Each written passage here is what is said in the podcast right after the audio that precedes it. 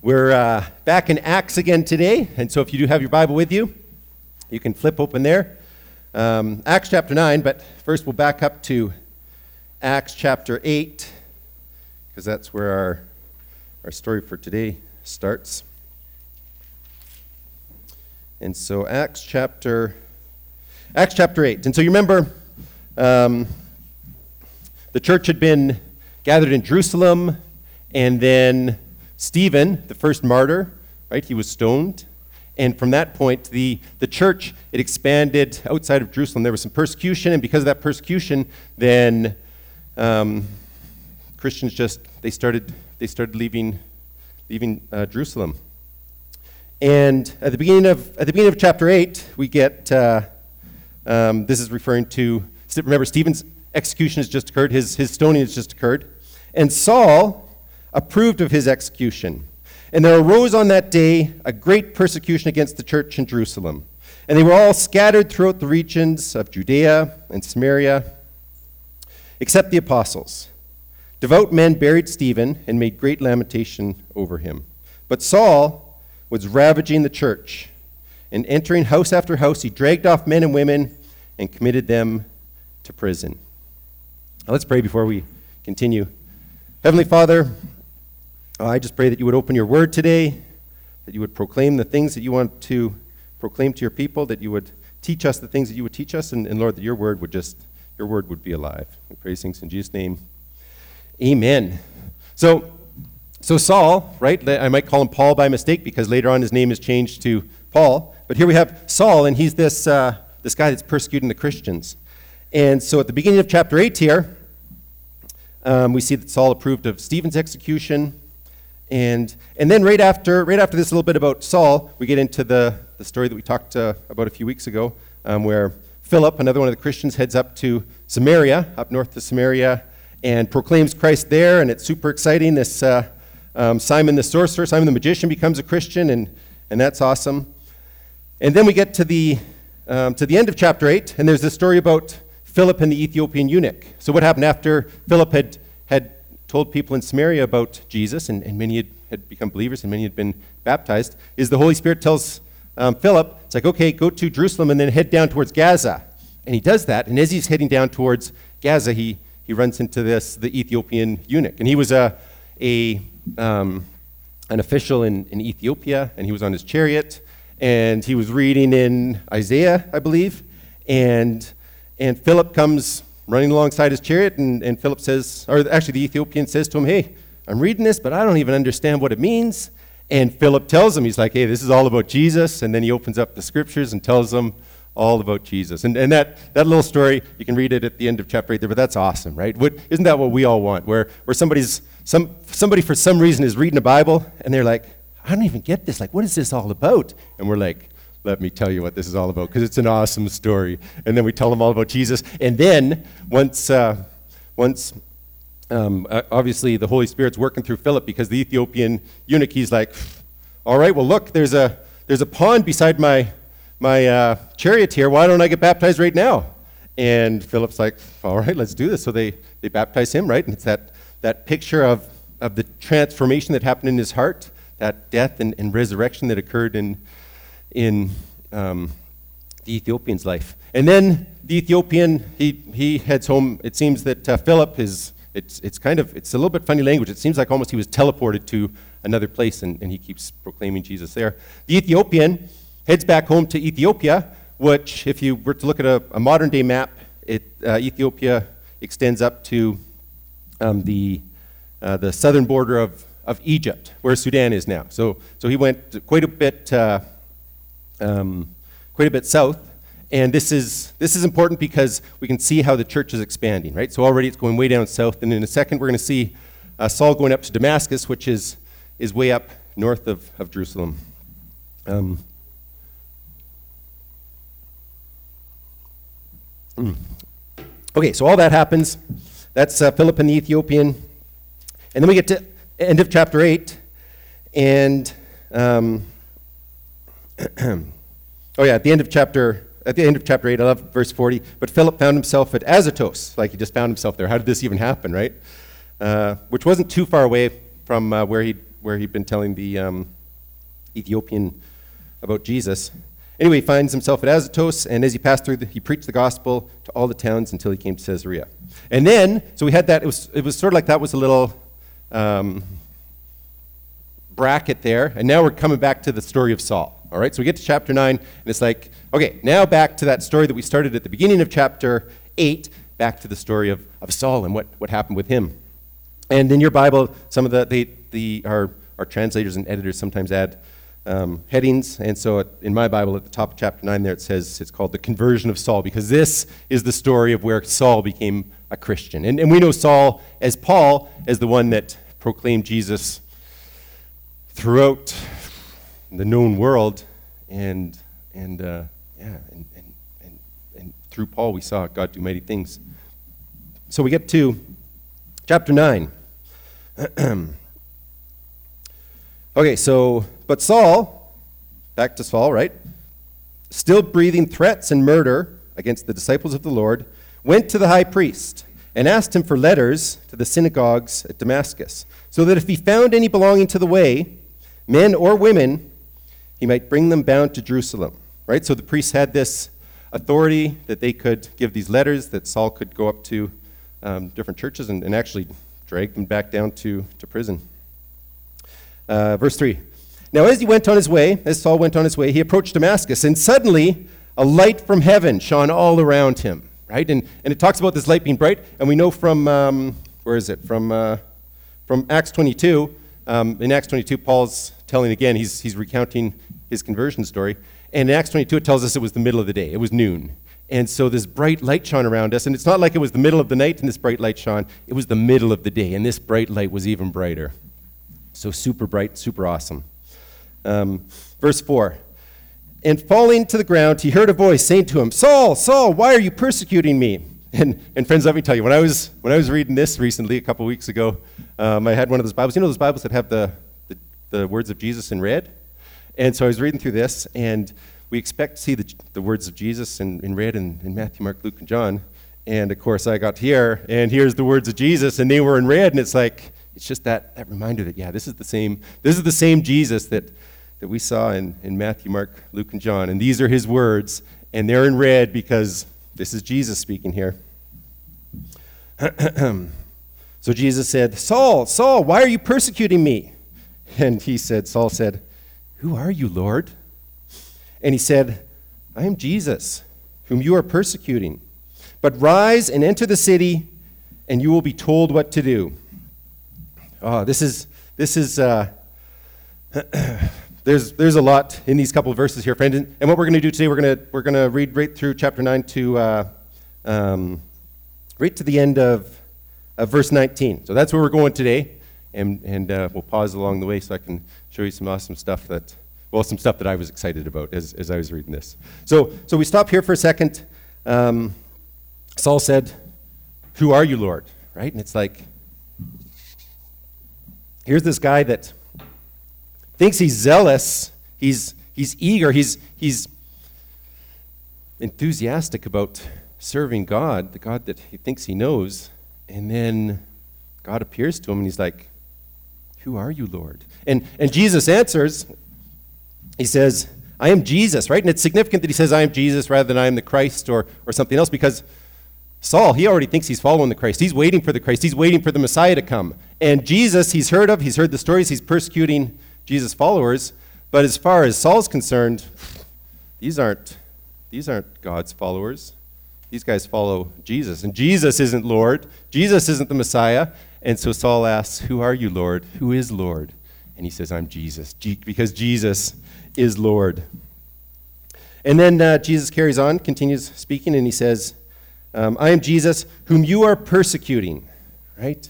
And, and friends, this too is, is beautiful because we know that, that Saul had been persecuting the Christians. And we know, it seems that Saul had never met Jesus face to face, and yet here Jesus says, Hey, it's me that you're persecuting, right? By persecuting my people, it's me that you're persecuting. And of course, that's not a, a new idea in the Bible. Um, Matthew chapter 25. Let me read, uh, let me read this section. Uh, Matthew chapter 25, verses 35 to 46. And, and Matthew chapter 25, it's all red letters. It's all Jesus speaking. And so here's something that Jesus has to say while he was, while he was involved in his um, earthly ministry, as we call it. Um, he said this For I was hungry, and you gave me food. I was thirsty, and you gave me a drink. I was a stranger, and you welcomed me. I was naked, and you clothed me. I was sick, and you visited me. I was in prison, and you came to me. Then the righteous will answer him, saying, Lord, when did we see you hungry and feed you, or thirsty and give you drink? And when did we see you a stranger and, and welcome you, or naked and clothe you? And when did we see you sick or in prison and visit you? And the king will answer them, Truly, I say to you, as you did it to one of the least of these, my brothers, you did it to me. Then he will say to those on his left, Depart from me, you cursed, into the eternal fire prepared for the devil and his angels. For I was hungry, and you gave me no food. I was thirsty, and you gave me no drink. I was a stranger, and you did not welcome me, naked, and you did not clothe me, sick and in prison, and you did not visit me. Then also, then they also will answer, saying, Lord, when, when did we see you hungry or thirsty or a stranger or naked or sick or in prison and did not minister to you? Then he will answer them, saying, Truly I say to you, as you did not do it to one of the least of these, you did not do it to me. And these will go away into eternal punishment, but the righteous into eternal life. And so, friends, of course, the question eh, back in, in Acts and here that, that we want to be asking ourselves is who are we rejecting? Who are we rejecting, right? When, when, when we do look down on somebody, or when we think, whatever it is, right? Whatever, whatever excuses we come up with, and, and we all do this, I do this as well. Whatever excuses we come up with for, for not feeding someone, not clothing someone, not caring for someone, um, who is it really that we're rejecting? Who is it that we're not feeding, not clothing, not caring for? Is it Jesus?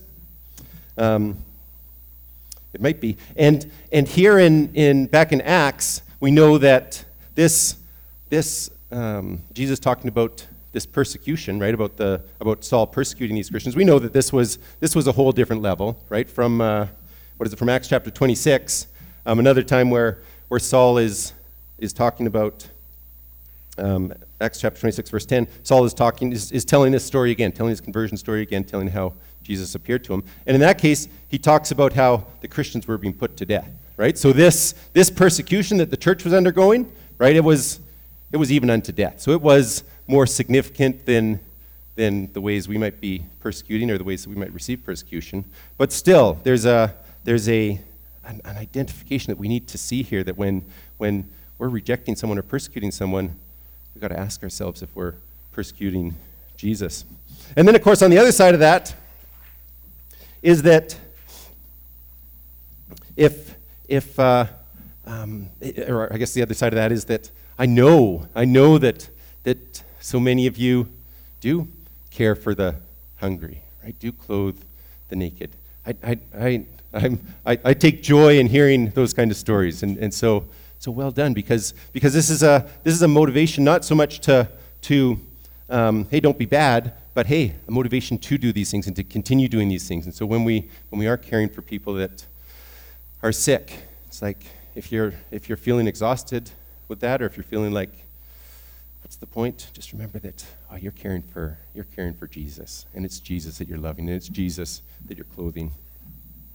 And then, again, another side of this, right, is that as God's people, as, as Jesus people, as followers of Jesus, when, when we're persecuted, and again, in our, in our time and place, we're not persecuted unto death. Maybe, maybe someday that will come. But there is, we are in, in Canadian society, we are kind of getting to the place where there is some hostility towards Christians.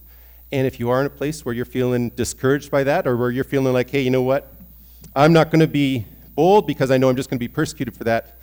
Remember that they're not persecuting you, they're persecuting Jesus right? And, and, and have, have boldness because if that's what Jesus is calling you to, then he's, he's bearing that persecution. So it's not you that they're persecuting, they're persecuting the one that you serve. and then carrying on in, in Acts chapter 9, verse 6, um, Jesus tells, tells Saul, But rise and enter the city, and you will be told what you are to do. And this, this, uh, um, this vision or this appearance of, of Jesus, it's like so, like you can just imagine Saul hear this bright light, and Jesus, he's, and, and Saul's like, Who are you? And he's like, I'm Jesus whom you're persecuting. And then there's no time for chit chat. It's like, bam, all right, here's what I want you to do, Saul. Right? And it's pretty boom, boom, boom, right? Just go. And, and one of the things that, that I think is, or one of the things that is, is key about this is, is, is we look at this, or we, we look at our own lives, and we're like, hey, I've made some bad choices, right? I've done some things, and therefore, God can't use me. God can't use a guy like me. But we know that Saul, he was involved in, in the persecution unto death of Christians. And yet, God had things for him to do. He had work for him to do. He had an assignment for him. And so, in verse 6, it's like, go. Rise and enter the city, and you will be told what you are to do. And then, and then also, we know that uh, when, when, we are, when we are told to go, and here in Saul's story, it's, it's go, and, and this is part of his conversion story. But whatever, whatever it is that God is calling us to or, or sending us to, we're reminded in Saul's story that, that God working through us doesn't mean that we're awesome or we've arrived, right? God working through us reminds us that He is awesome. And that's what's going on here. God is awesome. Jesus is awesome. He's working through Saul, doing mighty things, not because Saul is awesome, but because Jesus is awesome. Amen.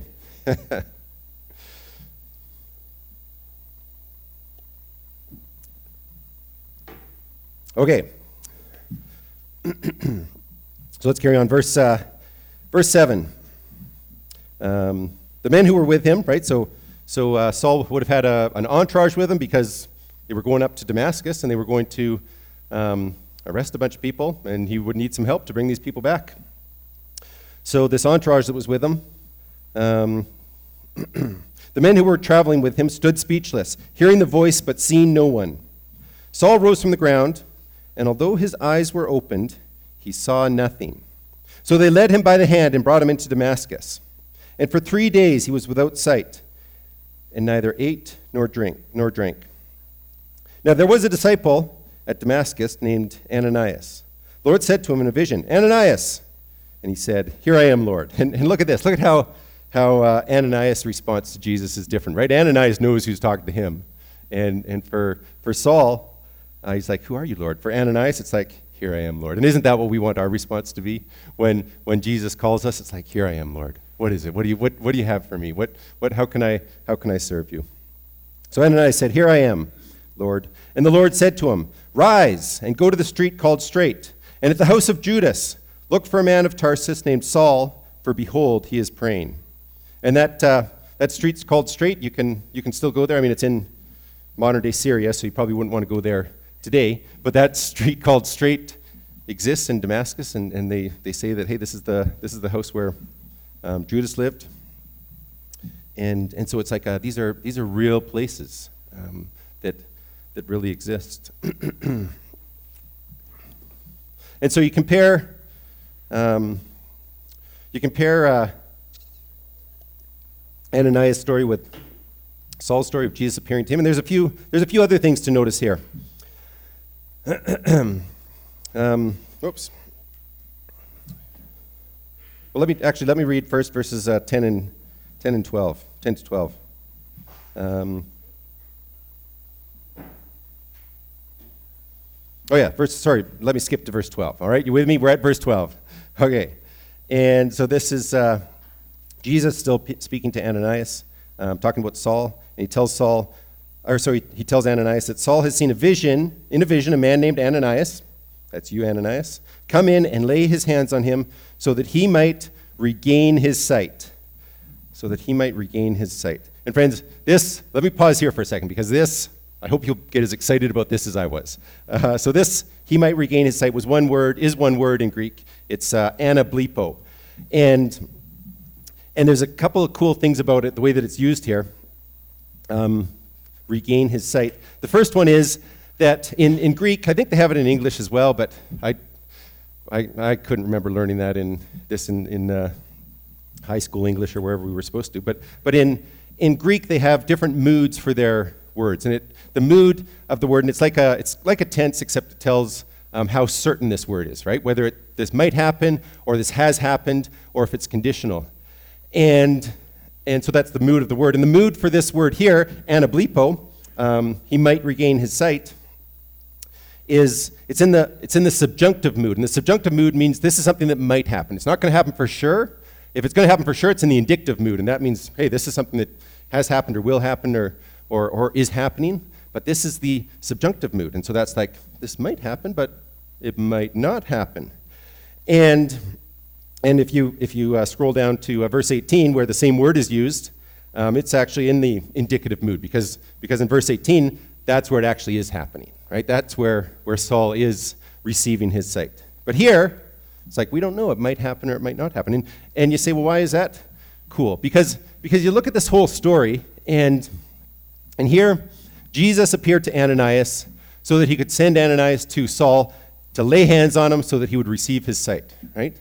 And and I mean, Jesus could have just appeared to Saul again. Like, why didn't Jesus just show up and just lay hands on him and, like, hey, Saul, you were blind, but now I'm laying hands on you again. Here I am, and now you can see, right? He could have, he could have done that. He's God. He can do whatever he wants to do. But he didn't. He decided he wanted to do this through Ananias. And the fact that it's in this subjunctive mood that this may happen, it's almost like playing off the thing, because God, there, there's times when, when we read prophecy and it's written in the present tense to say that, hey, this is absolutely going to happen. And we know that God's sovereign and, and whatever He wants to happen is going to happen. But here, it's like this God is, is working through Ananias to achieve the things that He wants to achieve because He wants, he wants us to be a part of His plans, right? For everything that He does in this world. He doesn't, he doesn't um, need us, but He wants us to be a part of His plans. And so here with Ananias, He doesn't, he doesn't need Ananias, but He's saying, hey, Ananias, if you don't do this, then it might not even happen, right? It's like, it's like I'm depending on you. I'm choosing to depend on you. Not that Jesus is powerless, but he's choosing to do this through Ananias. He's calling us to be a part of the work that he's doing. and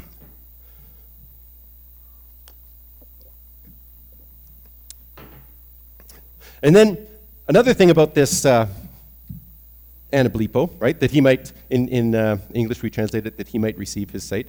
Another thing, the word is, uh, it's, got, there's, it's got three different meanings, that, that it's three different ways it's used in the, in the New Testament and in, in literature of the time. Um, the first one is to, to regain sight, right? And, and I think, when I read this, I think that our, our, our translators, the translator of the ESV, and it's similar in the, uh, in the NIV, um, sometimes they're just, they're so unimaginative, right? Because they're like, okay, Saul here to regain his sight, that's one of the that's one of the meanings, and therefore that's what Jesus must be saying, and so therefore we're going to say to regain his sight, right? Because Saul, he'd been he wasn't able to see, then he regained his sight, all of a sudden he is able to see. And so he's, he's telling Ananias, hey, go and Saul will regain his sight. But there's another meaning, a second meaning, is to receive sight, right? If you've been blind your whole life and then you receive sight, you could use the same word, anablepo. It's like, hey, I've received sight. I've never been able to see before, but now, now I can see.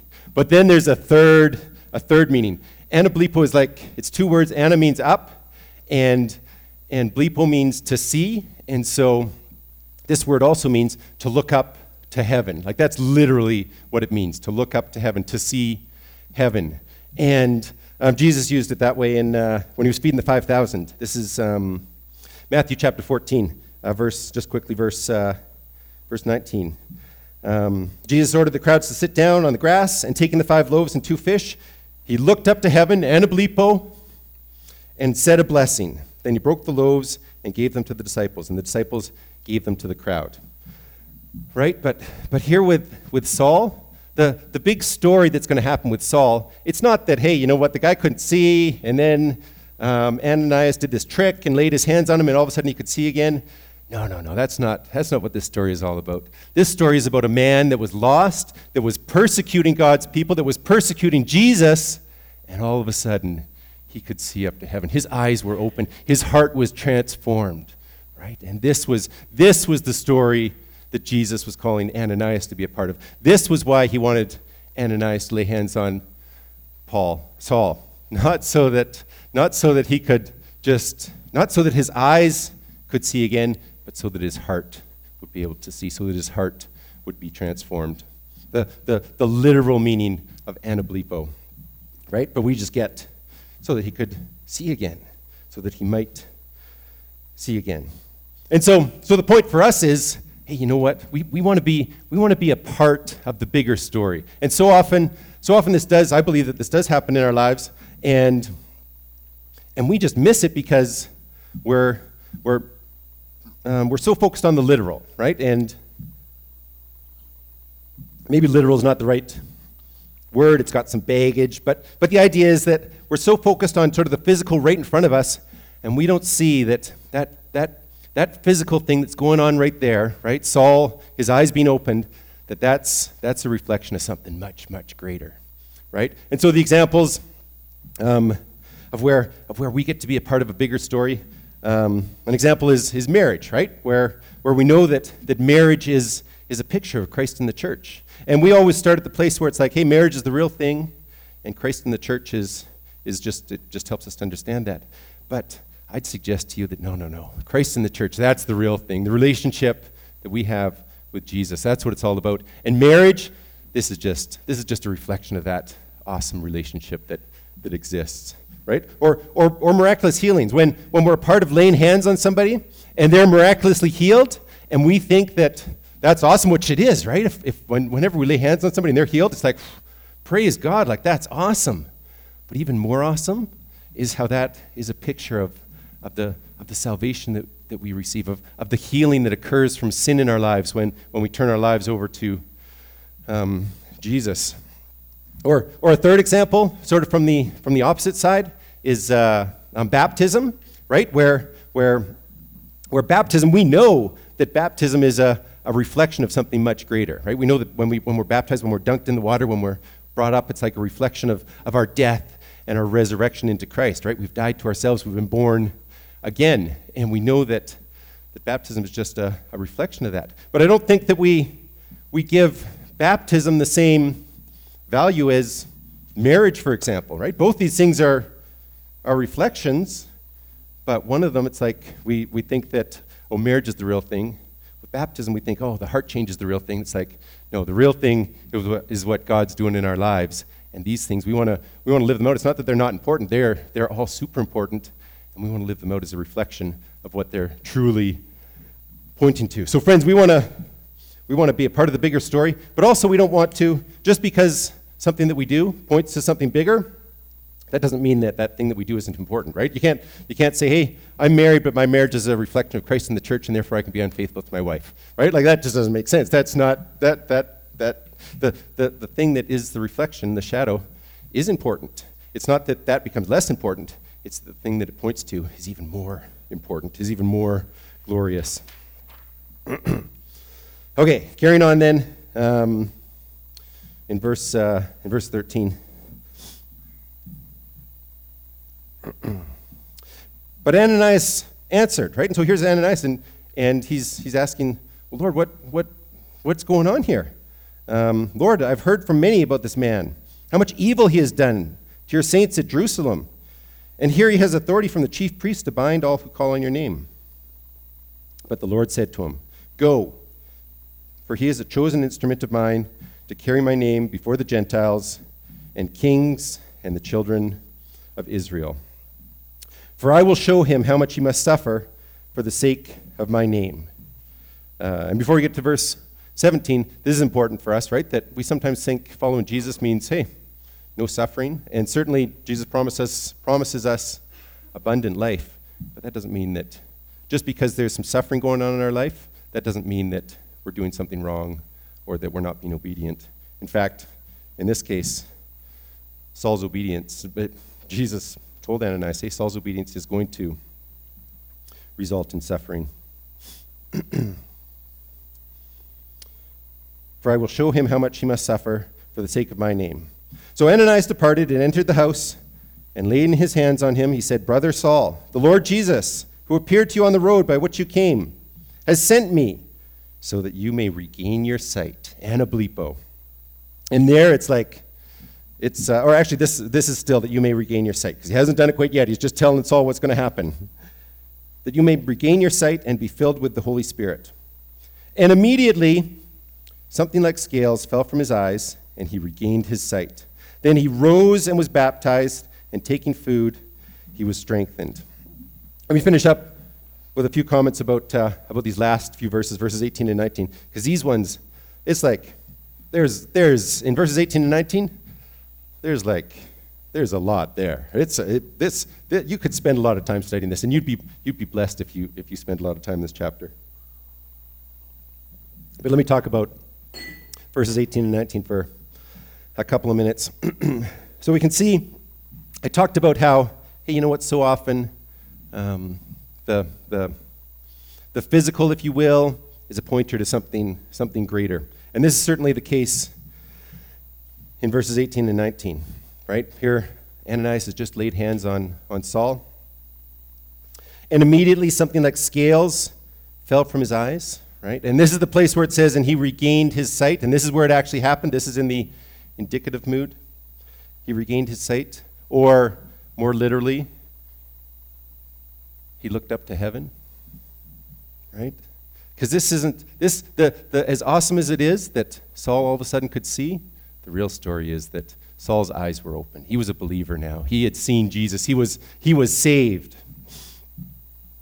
then he rose, right? The, just the pictures here, it's like there's this picture of, of rising from death. It's not, it's, not just, uh, it's not just, oh, Saul was chilling there, and the author wants us to know that then he stood up. It's like, no, Saul rose to new life. His old life is over. He's starting a new life, a new life that, that takes him into eternity with Jesus. He rose and was baptized, right? And here's, again, we know, we know what the picture of baptism means. It's like, it doesn't, it doesn't explicitly tell us, but here we know that Saul's heart was transformed, that he had died to his old self, he had risen again, um, a believer a follower of Christ, a disciple. And then verse 19, and taking food, he was strengthened. And again, this is another one where it's like, oh, the guy was probably hungry. He hadn't eaten for, what was it, three days? And so he needed a little snack, right? It's like, no, no, no. This is about the bread of life, right? I, like literally, he would have he would have been hungry for physical food, and liter- literally, he would have eaten some some literal food, right? But ultimately, this is pointing to the bread of life. That Saul was fed the bread of life and he was strengthened. And, and one of the things that, that one of the things that I think is awesome about this is we, we think about these pictures, right? About how here's this picture of Saul being fed and being strengthened. And, and if, we, if we think about uh, um, what we think about what it looks like when we, when we gather together for, for a good meal, right? And just how there's, there's friends around, there's family around, and, and, and we're, we're eating together, and we're laughing together, and we're t- partaking together, right? And this fact that, that being fed, eating together, is a picture of, of us partaking in, in the bread of life reminds us, it gives us a picture of what that also is supposed to be about, right? That we do this in community, that we, we partake in the bread of life together, that we're brothers and sisters and we're gathered together to, to have a feast because this is the only way that we'll be strengthened. Amen. All right, let's pray. Heavenly Father, I pray that that uh, that you would continue to open this passage to us, and Lord, that um, that as we as we continue in each of our lives, that we would recognize the different ways that you're at work, that we would be able to to see past the the awesome thing that you're doing and see the even more awesome thing that that is a reflection of, Lord. And so, um, Lord, please continue to work in each of our lives. And, and uh, we pray these things in Jesus' name. Amen.